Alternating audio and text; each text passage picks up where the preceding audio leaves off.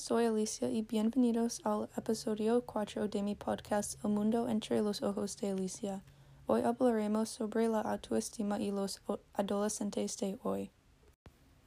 Pablo Neruda dice que está prohibido que los adolescentes actúen sin pensar en que sus acciones les pueden afectar en el futuro.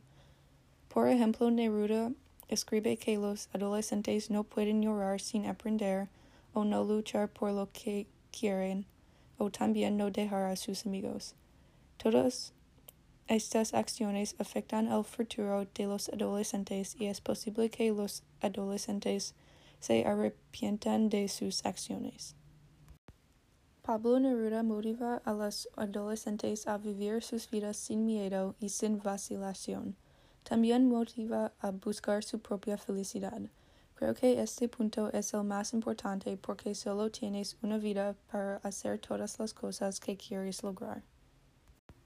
El mensaje de Pablo Neruda es si los adolescentes quieren buscar su vida mejor, necesitan pensar en que cómo están viviendo ahora y hacer los cambios correctos. Yo prohibiría que los adolescentes usen los celulares todo el tiempo. Esto previene que los adolescentes no formen relaciones con otras personas en la realidad. También prohibiría que los adolescentes no pasen tiempo con sus familias o sus amigos. Es importante que ellos formen relaciones con estas personas.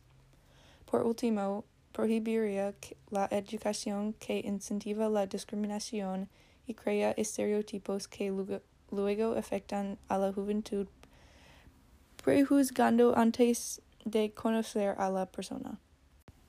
Espero que este episodio tenga un efecto magnífico en los lectores y que compartan los mismos valores. Gracias por escuchar otro episodio del El Mundo entre los Ojos de Alicia. Ojalá que les vaya bien a todos. Hasta el próximo episodio.